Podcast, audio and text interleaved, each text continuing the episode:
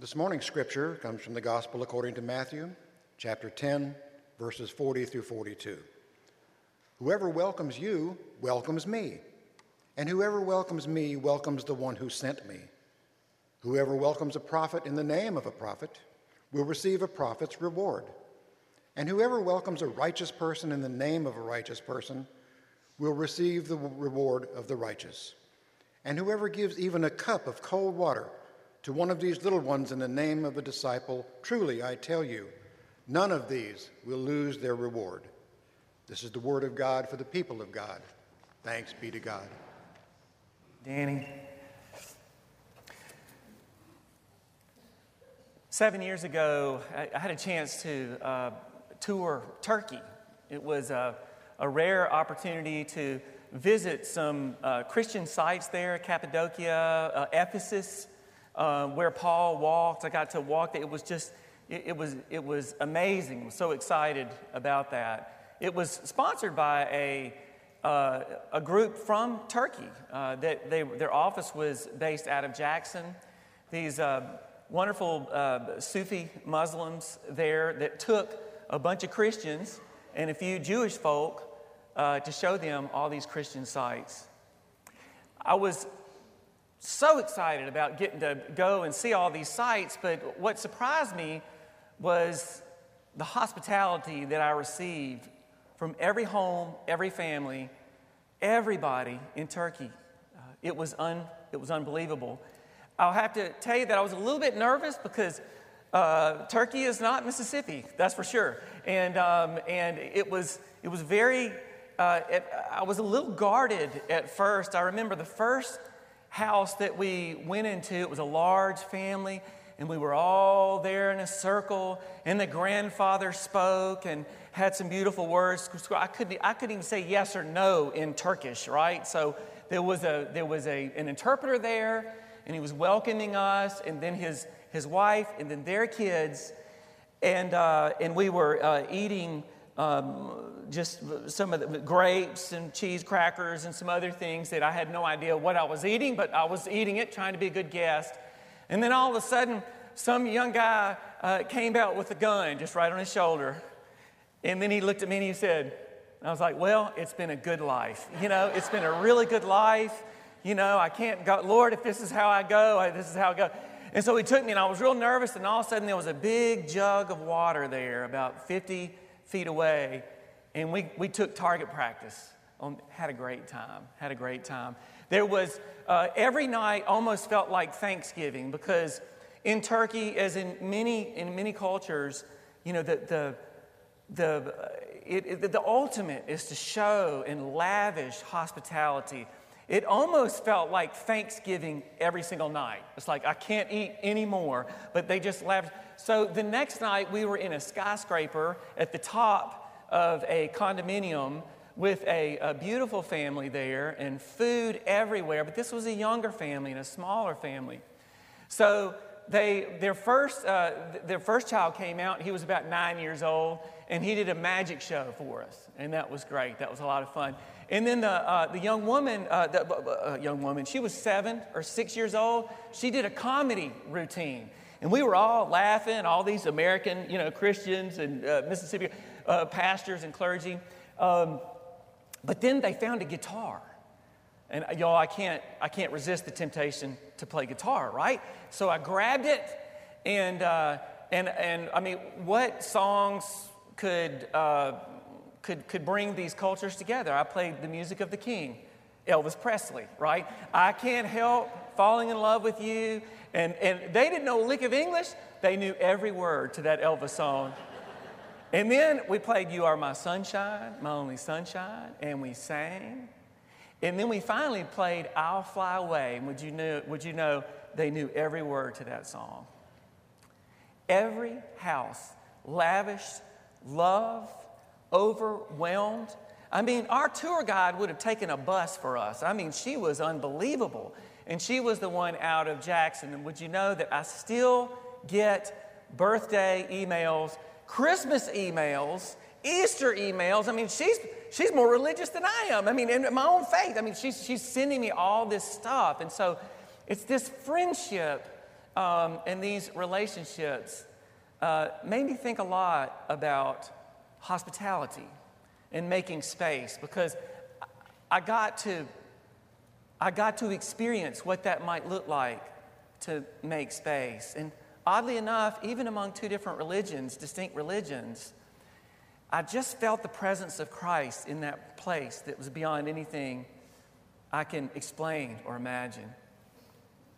Jesus said this while he was sending people out to be received by other homes, not knowing what they would find or who they would talk to or, or how things might go. Jesus says, Whoever welcomes me, uh, whoever welcomes you welcomes me, and whoever welcomes me welcomes the one who sent me. Whoever welcomes a prophet in the name of a prophet will receive a prophet's reward, and whoever welcomes a righteous man in the name of a righteous person will receive the reward of the righteous. Whoever gives even a cup of cold water, even the littlest thing, Jesus says, will not lose their reward.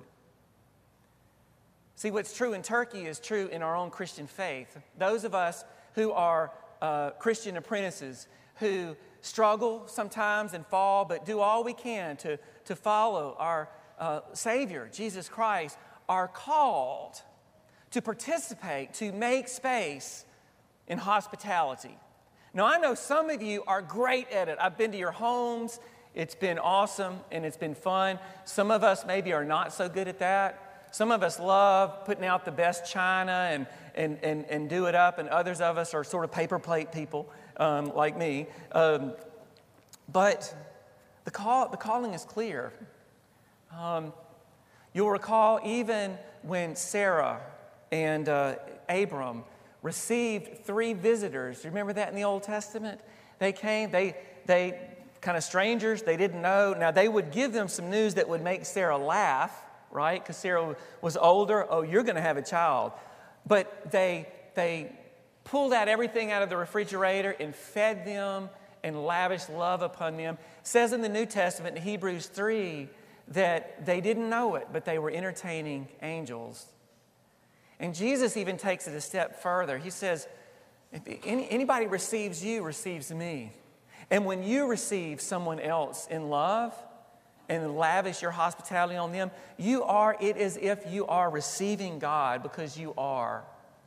Jesus said the same thing when he talked about at the end when we would all be answerable to God and accountable to God. What was, what was Jesus' vision? It's like, and I was naked and you, and, and, you clothed me. I was in jail and you came to visit me. I was in the hospital. You gave me a call. We don't remember that. We don't remember that. When you've done it to the least of these, you've done it to me. He's been calling all of us this hospitality. And y'all, I think this is the hardest one in our series. I'm kind of glad it's the last one in our series. This is the most difficult and I'm not talking about cleaning the house and getting everything ready. It's Jesus's crazy guest list that makes it very difficult. Okay? Now, what amazing thing to me about Jesus is this. He didn't really have a home, did he? He didn't have anywhere to go, but he always made people feel at home. There's a little myth out there that Jesus was very unpopular. That could not be any further than the truth, from the truth. Jesus was incredibly popular with the people, with the, those who were uninvited and looked over. In fact, it was his popularity with people, lavishing his love upon people, that made the religious elite most angry and most nervous. Oh, there's Jesus. He welcomes sinners, right? He welcomes the outsiders. There's the weird rabbi, there's the guy, right? Not coloring within the, you know, the dots, not keeping it within the, uh, the lines. There goes Jesus. And so the powerful disliked him. But those, those who were the outsiders, they loved this guy. They loved this guy. So who's on, who's on Jesus' guest list? The first group of people on Jesus' guest list are the uh, insignificant and the insufficient. The insignificant and the in, uh, insufficient. Jesus said this in Mark 9 37. He says, Whoever welcomes a child welcomes me. Welcomes me.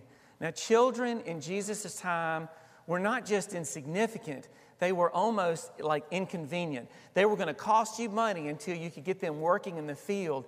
They weren't like the cute Gerber babies of today, right? You almost waited, get it, didn't get attached to kids until they got to that age because many of them didn't survive anyway. And so there, there, there they were, and the disciples were trying to, you know, have a church council meeting with Jesus, and they were there and they were dealing with important stuff. And all these kids start crawling all over Jesus, right? They're in the way. And one of the disciples says, like, let's send these kids away. And Jesus says, no. Hinder not the children. Let them, let them come to me, the insignificant. You remember the parable of the wedding feast? Jesus told this to people who um, had a real tight and small invitation list when it came to hospitality. Jesus said there was this great wedding, and everybody, all the well to do people were invited, right? All the who's who of the village. But one by one, everybody had an excuse. I can't go. No, I'm not going to go. Can't go, can't do it, can't do it, can't do it. Nobody showed up. And the head of the wedding party told the servants, You go out and you invite everybody in the streets Invite everyone and tell them to come, for the feast is for them, the insignificant and the insufficient. Now, in your own practice of hospitality, do you see faces of people that may otherwise be invisible to you? Do you see those faces? Put them on your guest list. Put them on your guest list because when you receive them, you are receiving the face of Christ. Second one, and this is a little different, but it's the stranger in the other. The stranger in the other. That's the, that's the second one on Jesus' uh, guest list. Y'all remember Jesus walking through Samaria? I mean, people eh, who were a part of Jesus' uh, uh, tribe and, and, and his religion, they didn't even want to set foot in Samaria. They would go all the way around that country right? To, or that, that, that territory. Um, Samaritans were kind of close to the, in the Jewish faith, but just, in, just different enough as well. Um, and you know, those you're close to are sometimes the ones like you dislike the worst, sort of. And there was so much enmity between Jesus's uh, people and in, in, in, his tradition and that, that of the Samaritans. And he walks up and, he, and, and, and he finds himself at a well in Samaria. He doesn't go around Samaria, he goes through Samaria. And he has the nerve to begin talking with a woman at the, at the, the light of day, right? Talking about water. Jesus talked about living water. She thought he was talking about literal water. He's talking about the water that never runs out. And then she starts to talk, talk about sort of the differences between uh, the Samaritans uh, and, and, and the Israelites. And, and she said, Oh, you know, I know y'all believe uh, that it's the, it's the right to, to worship God on Sinai. We, we worship on Mount Gerizim. Who's right? And it's really like Jesus says, Look, it's about worshiping God in truth and spirit. And he begins to tell her so much about her life that she knows that there's some, something so much deeper, so much deeper than a tradition or even a religion, that a connection with God the Father of us all, is, is where Jesus was pointing her. And she was so excited, so amazed that this man knew her and loved her that she went back in preaching the good news. The stranger, the other. Who is that on your guest list? Now, yesterday uh, we got exposed to some really nasty stuff going on in Oxford white nationalism, um, white supremacy, um, flags, shouting right there on the square, and it was despicable. Um, and I, I, don't know what you do about that. Of course, people have the freedom to, um, they have the freedom to, to say what they want, but it's, uh, it's my heart ached um, that that kind of hatred still exists, that people want to intimidate others or or to, or to claim some sort of a small little thing. You know, they didn't want to, some people don't want to do othering, right? They want to prop up uh, something that is so much smaller than God, their race. And it, it just, it was, it was disgusting. Um, but a lot of people spoke out about it.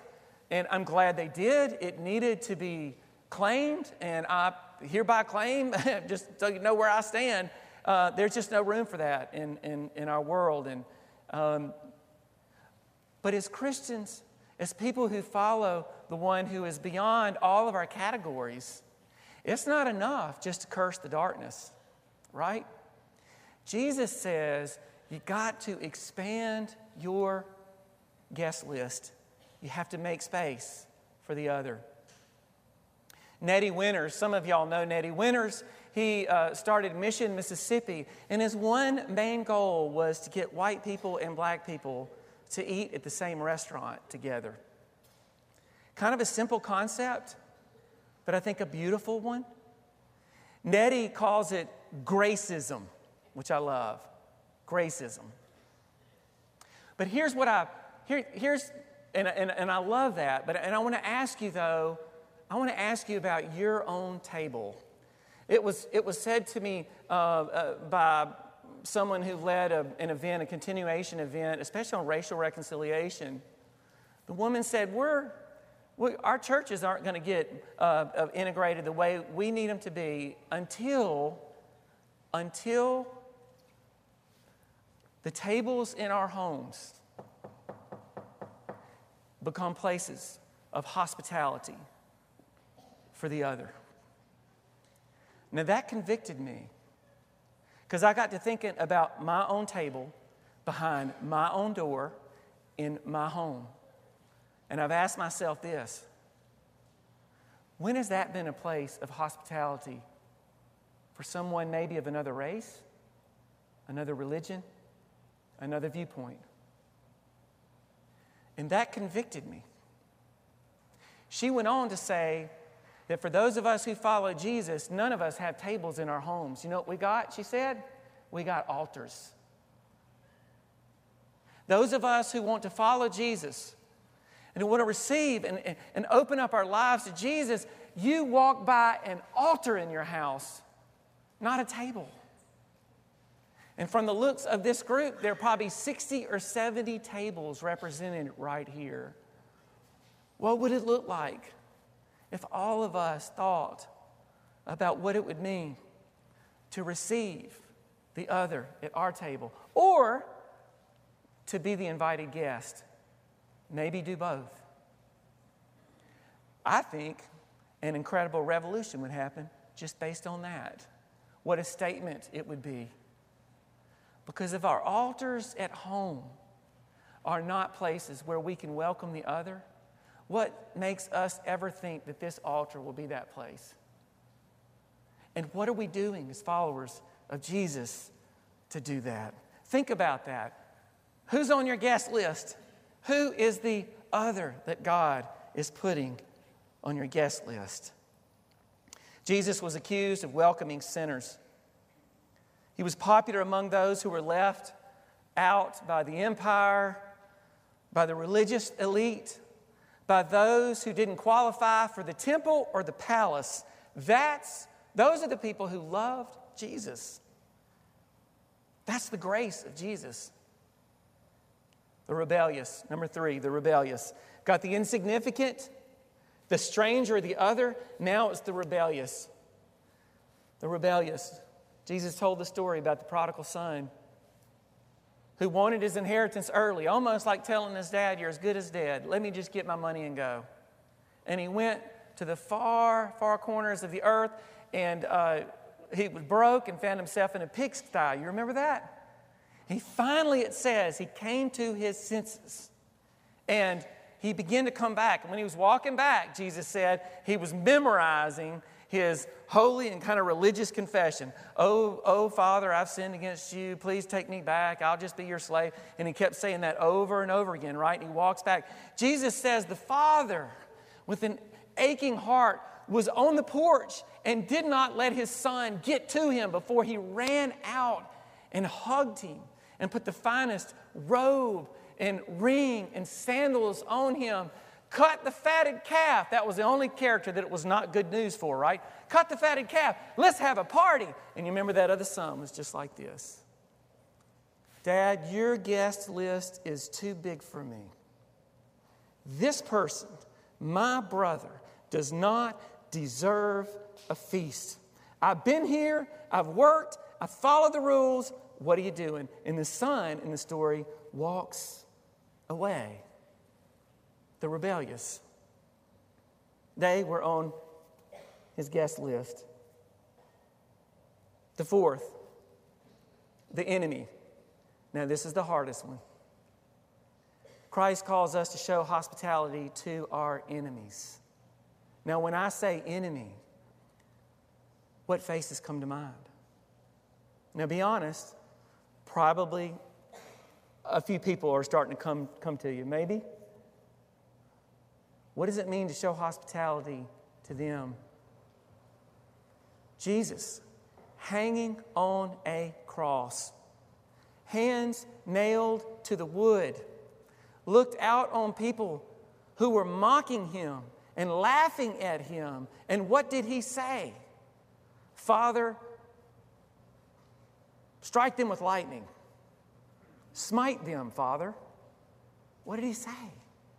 He said, Father, forgive them, for they know not what they're doing.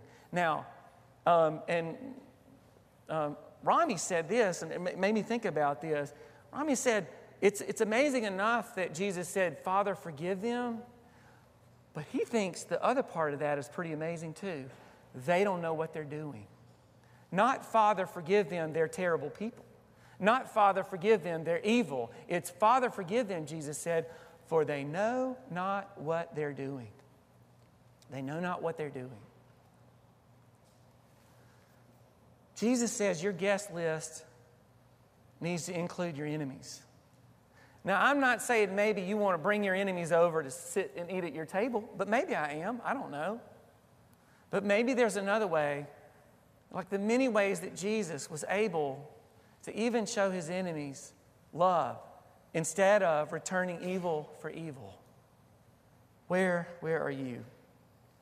The insignificant, the stranger, the rebellious, the enemy. Making space for others. You know, as I've been praying about this this week and, and um, preaching, um, preparing to preach for this, I see myself in every one of those categories. I see myself. It's almost like I'm looking in a mirror. Jesus says, Look, look at the insignificant, look at the rebellious, look at the, uh, the stranger, look at the enemy. And I realize what Jesus is calling me to do is to see myself in the other, to do the hard work of othering, so that, so that others might know who your Savior, who your Rabbi really really is. About a, two years after I went to Turkey, two years after I went to Turkey, two women came up to Parkway Hills over at Madison, and they were side by side, and so they had that hijab, hijab on, and so I, you know, it's hard to tell, you know, no, you know, and so they, they come up to me, and notice one was uh, Hatice. She's my good friend who sends me birthday greetings, led me through Turkey. And another one, I had no idea who this other one is, but she came in and I didn't understand them and they didn't understand me. And we were talking, and all of a sudden, this woman gives me a gift, a tie. And it was like, oh, Bruce, this is, this is, you visited them in Turkey. Remember that? Oh, yeah. Gave me a tie, gave me a couple of other gifts.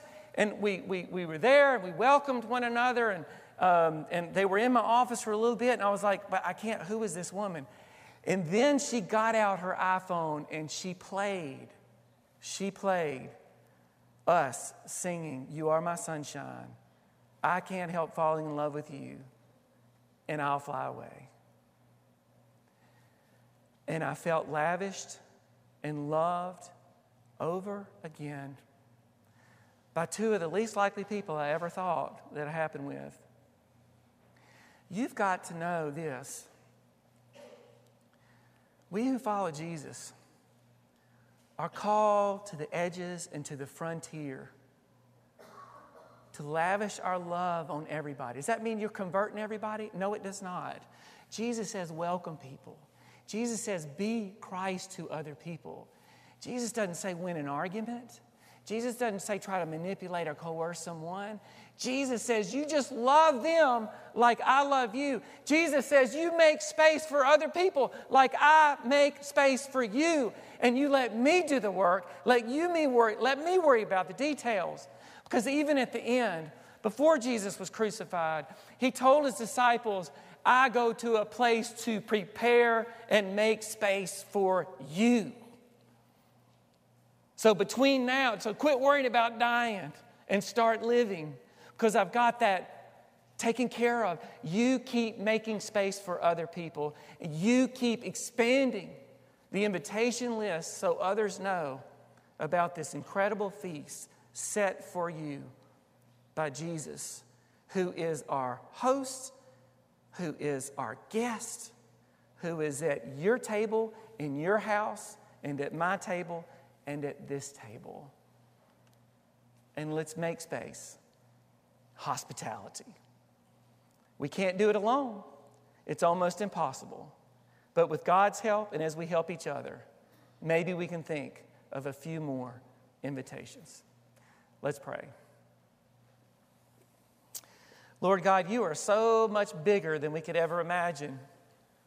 Your love is so much deeper than we could ever fathom. God, we thank you because we celebrate as we sing and as we share that we've been invited. We've gotten the invitation. And there have been so many ways in which we know that you've made space for us. God, help us to do that for other people, no matter who they are, no matter where they come from, no matter what they believe. Help us to see your face in their face as we live. Lord, thank you. Thank you for the great feast. Thank you for using us to invite others. In your holy and precious name we pray. Amen.